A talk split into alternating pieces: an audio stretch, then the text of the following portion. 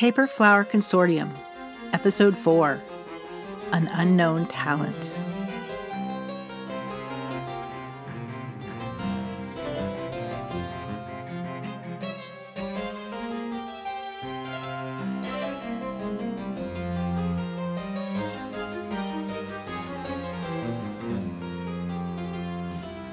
Recording by Loretta Fabron-en-Foy, former lady of the Kingdom of France and current historian and librarian of the Paper Flower Consortium.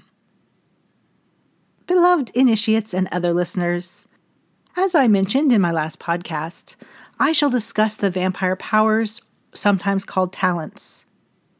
However, after further research, I decided that it might be best if I told a few stories over the next few weeks to ensure the depth of the subject is covered. Before I start, I ought to clarify. I shall not be speaking of the broad powers which all vampires seem to have. For example, most vampires learn to hear heartbeats of all animals, and this means they can hear lies or oncoming danger by a person's involuntary reactions. What I speak of is this. When vampires are born, one or two talents, often extrasensory, come to the forefront. Experience tells us the progenitor's most potent gifts are most often passed on to the fledgling. However, that is not always the case. An intelligent coven learns what gifts all members are reborn with so they may be useful rather than a hindrance. Though not part of the Paper Flower Consortium, we can trace many of our gifts through our ancient ancestor, Gaius Lepidus Cerberus, a former general in the Roman Empire. He created the vampire who attacked and ultimately created Lady Agatha. Agatha and Gaius' history, well, how shall I say this? It is complicated. And therefore, I shall not be speaking too much about that without permission from both parties. There are three major gifts that Gaius gave us: clairvoyance, celerity, and mesmerism. True telepathy, also called mind reading, is quite rare and entered the coven more recently through Derek Miller.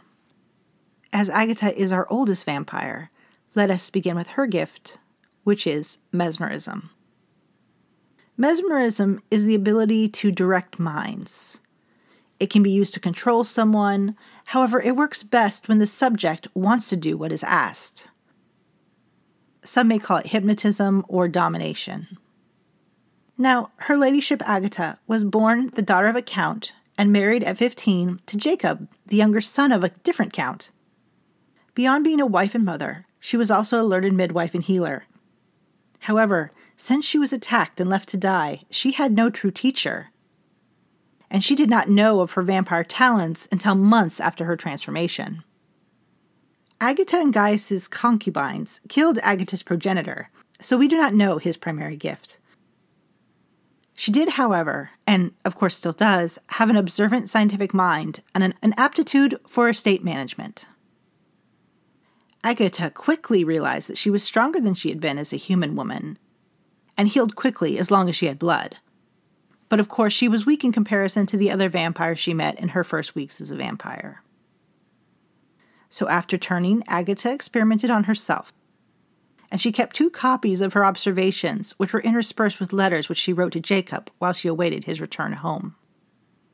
One copy of this journal came with her to France, and the other stayed with her eldest, Irina, who was also trained in the healer's arts. The letter which I am about to read to you shows when Agatha realized she had quote-unquote powers like Gaius. This letter was originally written in medieval Moldavian. Pascaline translated the journal early in the 17th century to French, and it was translated again into English in 1952 by Norma, so please forgive any strange turns of phrase. Agatha says that it is basically correct. The 9th of July, 1509. My beloved Jacob, I once believed that hell was terrifying pain and lakes of fire. But now I know it is the crushing, stony loneliness which dashes upon my mind over and over. 6 months ago I died. I might have thought I would be numb to the isolation by now, but nothing has changed. I seek out tiny creatures for companionship, flies, beetles, and moths, but they scurry away from me in terror. and I cannot keep them in the manor lest they damage the wood and cloth. I suppose it is natural I still ache for you and the children. But I did not comprehend how I would miss Cook's songs, Gavrila. Insertion here, Gavrila was Jacob's brother's wife and Agatha's bosom companion before she became a vampire. And my weekly tasks of making and delivering bread for our town and the farmers who live afield. When I can sleep, I dream of balls at the castles, services at the church, and the bustling market day in town square. I miss the women I used to nurture as they brought forth life of the world. Did you know that Gavrila had a little girl and I wasn't able to be by her side? I miss my cows. No gentle sounds of mooing to be fed or to be milked. No calves bouncing through the grass, mud, or snow. The lower herdland has been emptied. Artur and Petru sometimes move cows through the upper herdlands, but neither visits the manor. They will never come too close to the house. Even so, Jacob, remember our boys always in love, for they need you so badly to be proud of them. The leaded glass windows rattle from the summer wind coming from the mountains. Did they always? I can't remember. My hearing is much better now, and the sound makes me think of our beloved children running up and down the halls. I wish I hadn't scolded them for such things now. I try to sleep during the day as other vampires did, but I wait, and I watch for you, or for Gavrila's valet who drops supplies, or our daughters when they bring me meat, which they leave outside the door. The summer sun protects them from me. I cannot touch their soft, warm skin. I cannot chance to touch Irina's growing stomach, though I long to feel our first grandchild kick. Nor will I chance to embrace Daciana, because I can hear their beating hearts and smell their living flesh, and I do not trust myself to touch them. I love our children too much. So I pray for the children daily, and when they come close to the pantry door, I call, "Thank you, girls. I love you both. Daciana, mind your sister and brothers." And our girls always reply that they love me. As I instructed Irina, they always turn and walk away. Sometimes they weep. Sometimes they wait to weep until they think they are far enough away from the manor that I cannot hear them. Last week, Daciana had a tantrum and wailed for me. Jacob, you will be so proud of Irina. She has eternal patience for her little sister. But Daciana is so young. And if she does not have a mother, at least she can have a father. I long and fear for your return. I am dead. I have no hold upon you. And if you are to have any life at all, you must cast me out. I am not sure where I will go, but fear not, my beloved. I have been experimenting. Soon I will know how long I can stand the sun. Soon I will know how long it takes silver to burn my flesh. So I must focus upon my experiments. I must be ready to leave when you return. And I will bless your future if I can. I know you must have a wife and not a walking corpse. And Daciana needs a mother. Wait a moment, dear. There's a knock on the door. And I smell someone. Who would come here? Well, wait a moment. I will check. Jacob, my love, I have broken quarantine. You see, I unlatched and peeked out the small window and the door and saw a dirty young woman, perhaps of 18. She smelled of vomit, filth, and blood. She clutched a dirty shawl around her shoulders, though it was a warm afternoon. She was too thin for health, except for her large stomach, which stretched her coarsely woven clothes. There was no history or tales of love embroidered on her skirts or sleeves. Her skin held a layer of greasy dirt which seeped into her pores, and her dark hair was stringy. It wasn't my experience as a midwife. There was something dark inside me now, and that darkness knew her water had broken a while before, and she should have called a midwife hours before now. At first, I told her, "I'm sorry, but this house has been quarantined." "Please, please, you must see me," she said. "My daughter Irina sees all mothers," I told her. "She won't see me," and the woman screamed and leaned against the porch post. "Irina will help you, and you can pay her whatever you can," I said. "No, I cannot. Please," the woman begged. Her eyes were scorched with agony. "There will never be. You don't know. You just don't know." My daughter will not set you aside, I said. I never said she would, and she gasped as she rambled. Forgive me, Lady Agatha, forgive me, but you must let me in. There is no one else. I did not know this woman, and I wondered if her husband was perhaps a bully who refused to pay for a midwife. Obviously, she felt she could not go to the nuns. Perhaps she was an apostate, or maybe she was Jewish, or for some other reason. If she really believed her only solution was a vampire, she must be in dire need. And so, Jacob, I broke quarantine. I opened the door all the way and stepped out upon the porch. Hopefully you will still think kindly of me. Why can't you go to Irina? I asked. The woman wobbled on her feet. I can't show my face in town. I can't. Why? Please just help me, Lady Agatha. I will help you, I said, but I must know what I'm working with. She flinched as I pressed my hand against her belly. This close, I feared the smell of blood and sweat might drive me mad. The woman's heartbeat was fast, but the baby's was fairly regular. Fresh sweat coated her skin. I wanted to lick her. I wanted to bite into that tender flesh. She is not meat, I thought. Perhaps my urges were written in my complexion because the woman whimpered. She is not meat, I thought. Hold still, dearie, I ordered. And she did. I waited until I felt a contraction, and once finished, I began to count. 200 seconds later, there was another. I wrapped my arm around her. Come into my hall. Now I want you to take a deep breath after each contraction, and as it begins. That's a good girl. Though my birthing equipment was in the kitchen, in truth, I did not want to bring the woman in my sanctuary. I feared her life might taint my resolve to remain quarantined from the children and the rest of our family. So I had her sit on a dining bench, and I carried in the birthing chair and the basins and let out fresh hay and onto the hall floor. How many moons have you been pregnant? I asked. I'm not sure, at least 4, but obviously longer, the woman said. What do you feel? I asked. My legs have been cramping and I've had so much pain for the past week. And she grimaced again as the birthing pain took her. Undress, please, and sit in the birthing chair. I need to check how close you are to delivery, I said. Once disrobed, I observed the woman's body. Her back bore scars where she had been whipped, and the flesh of her wrists had been rubbed raw. Around her neck was a ring of rough skin. An oxen's yoke or some sort of collar. No, stocks. Those marks are from stocks, I asked. You are a criminal. The woman opened her mouth, but no sound came out. It's all right. I will still help you. It's all right, I said. And the woman wept in relief. Her heartbeat fluttered again. She is not meat. She is not meat. She is not meat, I repeated in my head.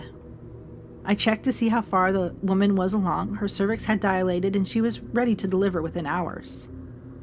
Hours. I wasn't sure how I would survive the temptation of her blood. However, then I told myself, just because I hunger does not mean I must indulge. I am not an animal. I ate my cows, but I also nurtured them. I didn't think of steak or leathers when I brushed their fur or delivered their calves. And a human is no different. I compelled myself not to smell the sweat and blood in the woman's skirts. And then I realized she must be cleaned. It would help her in the coming babe. She was a mother in need, not meat. And if I could help her, it meant I could return to being a midwife. And if I could midwife, Jacob, my beloved, you need not fear for me, because a midwife can always support herself comfortably enough. I told the woman to step on the bathing grate, and with a clean sponge and herbal soap, I scrubbed the woman's dirty flesh. I ran a striggle over her skin to push the soap into the basin below and combed a heavy oil through her hair to kill any lice. Hold your nose, honey. And I dumped a bucket of warmed water over her skin. I wiped her face with a hot and wet towel dipped in rosemary oil. The pungent herbs concealed the smell of her flesh, and then I ran the oil completely over her. I moved the woman to the birthing chair and gently massaged her calves and applied pressure to the knots in the muscles of her shoulders until she relaxed. Hold the cross and pray with Mother Mary, I said. God doesn't hear my prayers, she said softly. As you know, Jacob, I don't believe that, but one should never argue with a woman in labor. All right, then. Breathe with contractions, dear, I will be right back." I dashed into the pantry and sucked on a piece of dry meat from this week's last rabbit. I was still hungry. I chipped a piece of salt off my salt block and pressed the chip into my tongue. I filled myself with well water and put on a kettle. I pulled Cook's abandoned tin trough and old pallet into the hall. The woman's heartbeat called to mine. Refusing to listen, I sang the birthing song and massaged the woman's extended stomach. I sang so loudly, I feared the woman might think me mad. She cried out in agony as the contractions took her body, and I stroked her hair and wiped sweat from her brow. Wanting to assist her from the pain, I thought of Gaius and how he forced his will upon me when I was at the fort. And I thought, perhaps I could do that too. Perhaps I could take away her pain. Did you know, dear, that cows almost never feel much pain from birth? The woman screamed again. I thought I failed, but I kept talking in a gentle voice, forcing my will over her and covering her like a soft blanket. Certainly, it's uncomfortable for the cow, just as it is for you. But there doesn't need to be pain, I explained.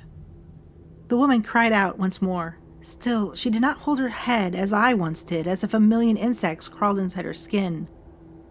Her eyes glazed over, and she sobbed how she saw the cows and calves frolicking in the lower herdland. They were not there, of course, but she saw them. She saw them because I was showing her. All right, good.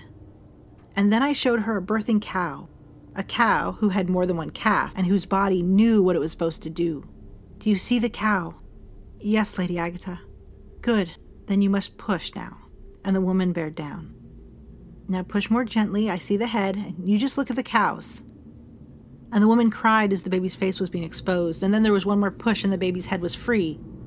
And of course the rest of the baby's body followed. I cleared the babe's airway and he took an air the first time.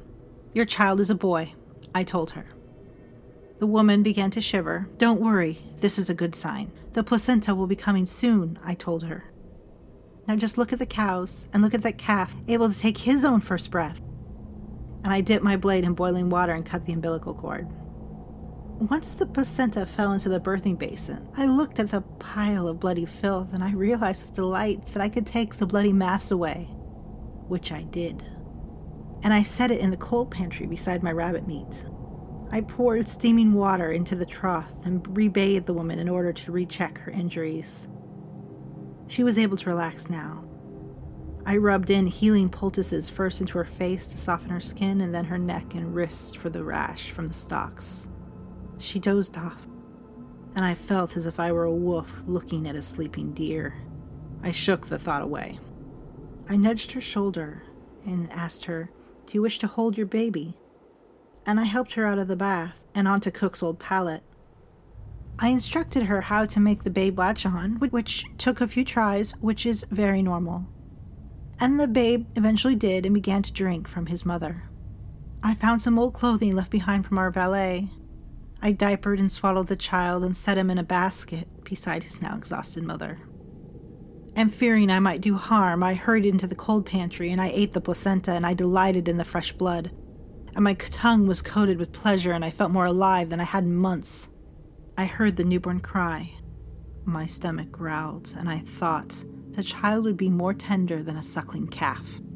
They are not meat, I told myself and refocused on the placenta. And then I seeped chamomile and water. I have almost no food in the house, but I set aside a jar of honey and a sack of herbal lozenges for the woman. She can sell them if she must, but I hope she takes them as they will strengthen her milk. And then, hot cup of chamomile in hand, I returned to my window and my journal and to breathe in something besides that mother and her child. How I long for your arrival. There is little doubt that I have become a monster, Jacob. No matter what happens, you must promise to never let me near our children. I will love you through eternity, Agatha. And then, after her signature, there are several scrawled sentences. They are not meat, they are not meat, they are not meat. And that is the story of the first time Agatha tried to mesmerize a human and succeeded. If she had remained with other vampires, she might have had a more abundant knowledge about her gifts. Of course, then she might not have had an adventure with Jacob, and of course if that didn't happen, the Paper Flower Consortium might not exist at all. As listeners must have realized by now, When Jacob returned, he told Agatha to transform him. They left Moldavia together and settled in France for a few centuries, then England, and then America. This March, they celebrated their 500th and 28th anniversary. 17 as humans, and 511 as vampires. They had 5 human children, 4 whom survived to adulthood. Agatha had 2 vampire daughters, Pascaline and myself, and Jacob had 2 vampire sons, Charles and Derek. And together they have 28 grand progeny and 4 great grand progeny, and there are several more in the Initiate program. I will be fielding questions after a word from our sponsor.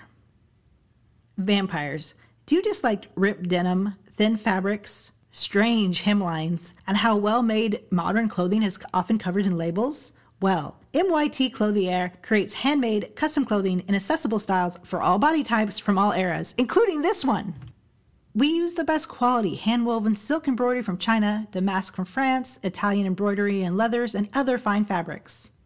And if you wish to look like you stepped out of time or even reality with some fantastical design, we can make that happen too. We're with friends. We have a wide variety of double-woven, stretchy materials for those quick transformations. If the clock tears when you transform, we'll fix it or replace the garment for free. At MYT Clothier, quality is our style. And now on to some questions. Lady Loretta, from the letter, it sounds like her ladyship Agatha does not know if she actually killed the mother and child. Indeed it does.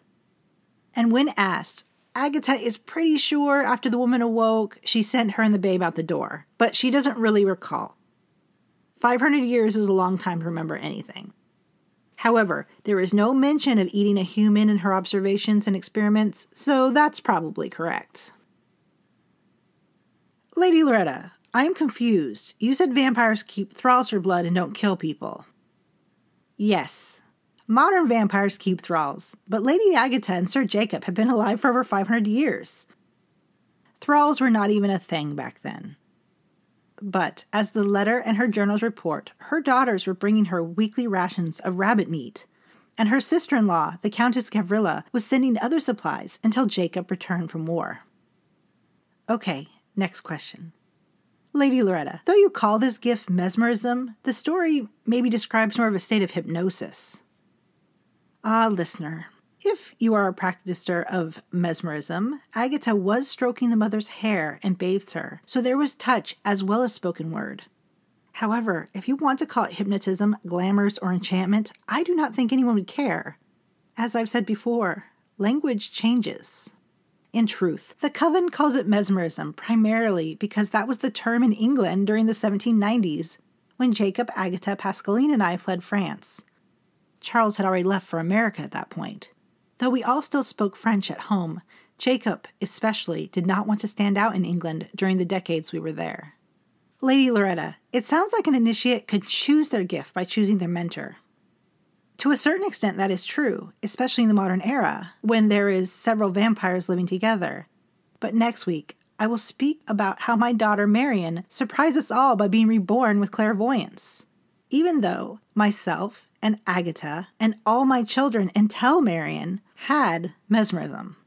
But that is a story for next week.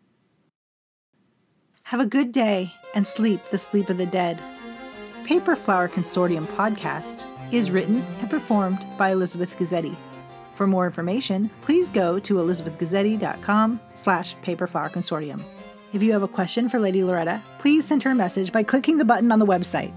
The music was by Evan Witt. Learn more about his music at www.wittynotes.com. Thanks for listening.